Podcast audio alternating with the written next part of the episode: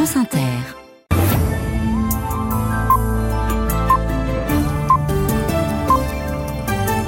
Et l'on retrouve Delphine Evenou pour le journal. Bonsoir Delphine. Bonsoir à tous. À la une, Alexei Navalny sera-t-il enterré dans le plus grand secret sous la pression des autorités russes? C'est ce que craint sa mère. Elle a pu voir le corps de son fils aujourd'hui. Emmanuel Macron sur le ring au salon de l'agriculture. Le chef de l'État sort à nouveau la carte grand débat pour tenter de désamorcer la crise. Dans ce journal également une nouvelle condamnation pour Éric Zemmour. Les ONG qui aident les migrants subissent pression et criminalisation, dénonce un rapport européen. Et puis le casse du siècle, des données volées il y a deux semaines commencent à se revendre sur le Darknet. Explication. La météo toujours un peu agitée demain matin, plus calme ensuite. France Inter. Il y a deux jours, elle exhortait Vladimir Poutine à lui remettre le corps de son fils. La mère d'Alexei Navalny a finalement pu voir sa dépouille aujourd'hui, même si elle n'a toujours pas été remise à sa famille. Dans une vidéo publiée par l'équipe de l'opposant russe, Lyudmila Navalnaya y affirme que les autorités exercent contre elle un chantage pour enterrer son fils en secret. Les précisions de Virginie Pironon. C'est à peine sorti, dit-elle, du bâtiment où siège le comité d'enquête sur la mort de son fils, dans la ville de Salehard, sur le cercle polaire arctique, que la mère d'Alexei Navalny a enregistré cette vidéo. Hier soir, ils m'ont emmené secrètement à la morgue où ils m'ont montré Alexei. Selon la loi, ils auraient dû me donner le corps d'Alexei tout de suite, mais ils ne l'ont toujours pas fait. Au lieu de cela, ils me font du chantage, me fixent des conditions où, quand et comment Alexei doit être enterré. C'est illégal. Pour Lyudmila Navalnaya, les ordres viennent directement soit du Kremlin, soit du bureau d'enquête. Tout serait fait pour que l'enterrement du corps ait lieu dans le plus grand secret ce qu'elle ne peut accepter. J'enregistre cette vidéo parce qu'ils ont commencé à me menacer. Ils me disent les yeux dans les yeux que si je n'accepte pas des funérailles secrètes, ils s'en prendront au corps de mon fils. L'enquêteur m'a dit ouvertement, le temps ne travaille pas pour vous, le cadavre se décompose. Je ne veux pas de conditions particulières, je veux juste que tout soit fait dans le respect de la loi. J'exige que le corps de mon fils me soit remis immédiatement. Pour que la famille puisse faire son deuil, mais aussi ajoute la mère d'Alexei Navalny, pour que tous ceux qui le souhaitent puissent avoir l'occasion de lui dire au revoir. Virginie Pironon de la rédaction internationale de Radio France. La Russie visée par de nouvelles sanctions américaines et britanniques pour marquer les deux ans du début de l'offensive contre l'Ukraine. Et Paris annonce l'organisation d'une conférence de soutien à Kiev, communiqué de l'Elysée ce soir. Ce sera lundi pour discuter de la coopération des partenaires de l'Ukraine, plusieurs chefs d'État et de gouvernement conviés. Pas de nouvelles dates pour la présidentielle au Sénégal, mais quelques gages donnés par le président Macky Sall dans un entretien avec la presse. Son mandat prend bien fin le 2 avril et il est prêt à libérer l'opposant Ousmane Sonko. Macky Sall avait annoncé début février le report du scrutin de plusieurs mois, ce qui avait provoqué de violentes manifestations. Et voilà le grand débat. Comme en 2019, pour tenter d'apaiser les gilets jaunes, l'Élysée propose un échange sur l'avenir de l'agriculture. Samedi, porte de Versailles pour l'inauguration du salon. Et débute quoi que ce soir, les soulèvements de la terre, d'abord conviés, ne le sont plus, sous la pression de la FNSEA qui avait mis sa propre participation dans la balance.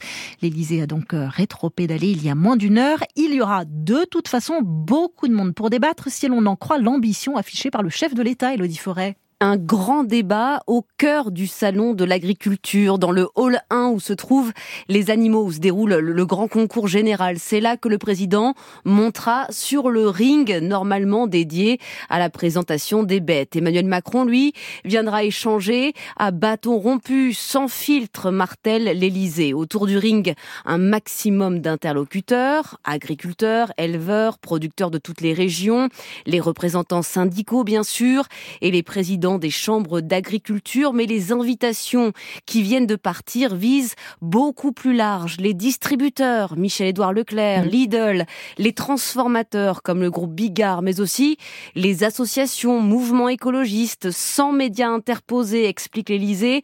On veut confronter ceux qui ne veulent plus manger de viande et ceux qui, au contraire, veulent produire plus pour préserver les éleveurs. La parole sera libre, nous promettons encore la durée pas fixée, au moins deux heures heures, il faut s'attendre, disons-le, à beaucoup plus. Ça va être viril, prédit un interlocuteur du président spécialiste des questions agricoles. Satisfait malgré tout de cette annonce, tant la déambulation classique dans ce contexte de colère semblait inenvisageable. Elodie Forêt du service politique de France Inter. Il n'y a plus aucun département en vigilance orange au vent violent. Ce soir, la tempête Louis prive 90 000 foyers d'électricité dans une grande partie nord de la France. Seine-et-Marne et les Deux-Sèvres où un automobiliste est mort emporté par une rivière restent en vigilance orange pour les crues. Comme il aime le faire, c'est par un tweet que Gérald Darmanin l'a annoncé. L'imam Majou Majoubi est dans un avion pour Tunis, expulsé comme promis par le ministre de l'Intérieur, accusé d'appel à la haine dans ses prêches. L'imam du Gard va contester cette expulsion, dit son avocat. Lui est reconnu coupable en appel de provocation à la haine raciale. Éric Zemmour, d'abord euh, il y a trois ans pour sa diatribe anti-immigration et anti-islam, c'était lors de la convention de la droite organisée par des proches de Marion Maréchal en 2019.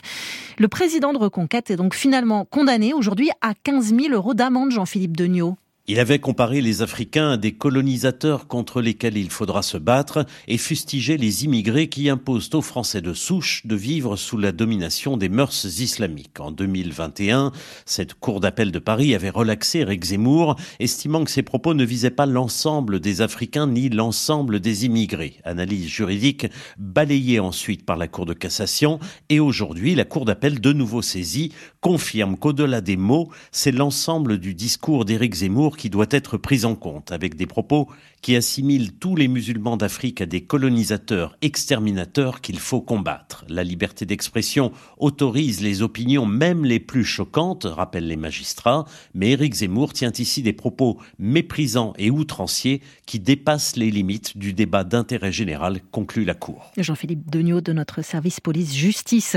Il prenait entre 1000 et 3000 euros par migrant qui montait dans des embarcations de fortune pour traverser la Manche jusqu'en Angleterre, des passeurs d'un réseau irako-kurde, l'un des plus importants de cette route migratoire. Démantelé par Europol, l'agence européenne de police annonce l'arrestation de 19 personnes dans un coup de filet international après un an et demi d'enquête. Un réseau de passeurs démantelé quand des ONG qui défendent les droits des migrants font, elles, l'objet d'une répression accrue en Europe. Intimidation, menace, harcèlement.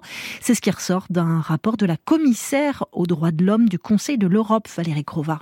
Que ce soit en Grèce, à Chypre, en Hongrie ou en Italie, le harcèlement subi par les personnes qui viennent en aide aux réfugiés est préoccupant. Il peut prendre des formes violentes, comme en janvier dernier quand le bureau d'une ONG a été la cible d'un attentat à la bombe à Chypre.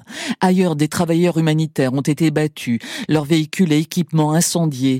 Certains ont fait l'objet de propos stigmatisants, voire de menaces, de la part de représentants gouvernementaux.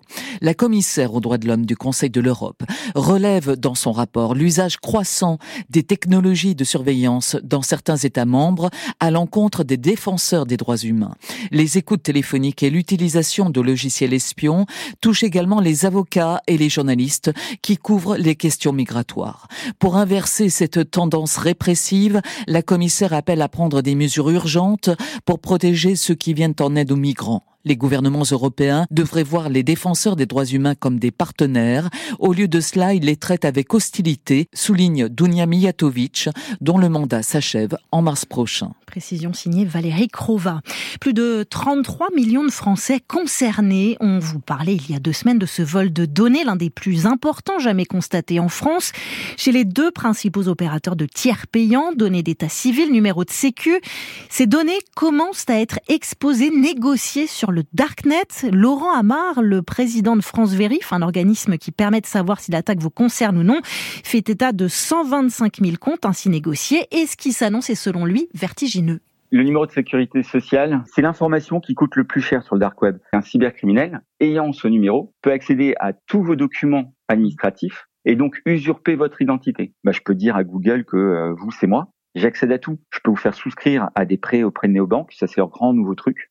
Donc c'est le pire du pire, vous voyez, qui est arrivé. Celui qui a fait le casse, il a récupéré euh, un Français sur deux, donc euh, voilà des millions de, de, données. Pour l'instant, il en a vendu encore une toute petite partie, mais ça y est, c'est les autres blocs, il est en train de les vendre. Donc c'est maintenant que ça va commencer à monter. Donc 124 000 bah, c'est déjà beaucoup de personnes qui sont en train de vivre l'enfer, mais c'est que le début malheureusement. C'est pour ça que euh, grâce au soutien de l'État, nous avons mis en place euh, le test gratuit qui vous permet de voir si vous êtes en risque. Pour vous donner une image, là il y a un, immense ouragan qui est en train de s'abattre sur la France. Ce test gratuit vous permet de fermer euh, volets et fenêtres avant que l'attaque ne survienne. Des propos recueillis par Béatrice Duguet.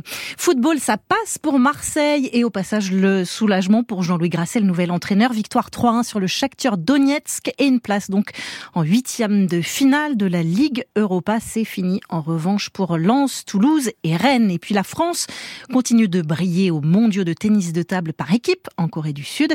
Les équipes féminines et masculines sont qualifiées pour les demi-finales. Les prévisionnistes de Météo France sont en grève. Ils dénoncent un contexte de tension avec la direction des sous-effectifs, le poids aussi des dysfonctionnements de leur nouvel algorithme. C'est donc moi qui vous donne le temps pour demain. Agité de la Manche et la frontière belge jusqu'à l'Auvergne et l'ouest des Pyrénées, beaucoup de pluie, voire de l'orage près des côtes, de la neige à partir de 700 à 800 mètres d'altitude sur le massif central et les Pyrénées, et puis du vent à 100 km par heure près des côtes atlantiques et de la Manche, du soleil en revanche sur une partie est du pays. Le matin, la température entre 1 et 6 degrés, 7 à 12 dans la journée jusqu'à jusqu'à 15 près de la Méditerranée et 18 en Corse.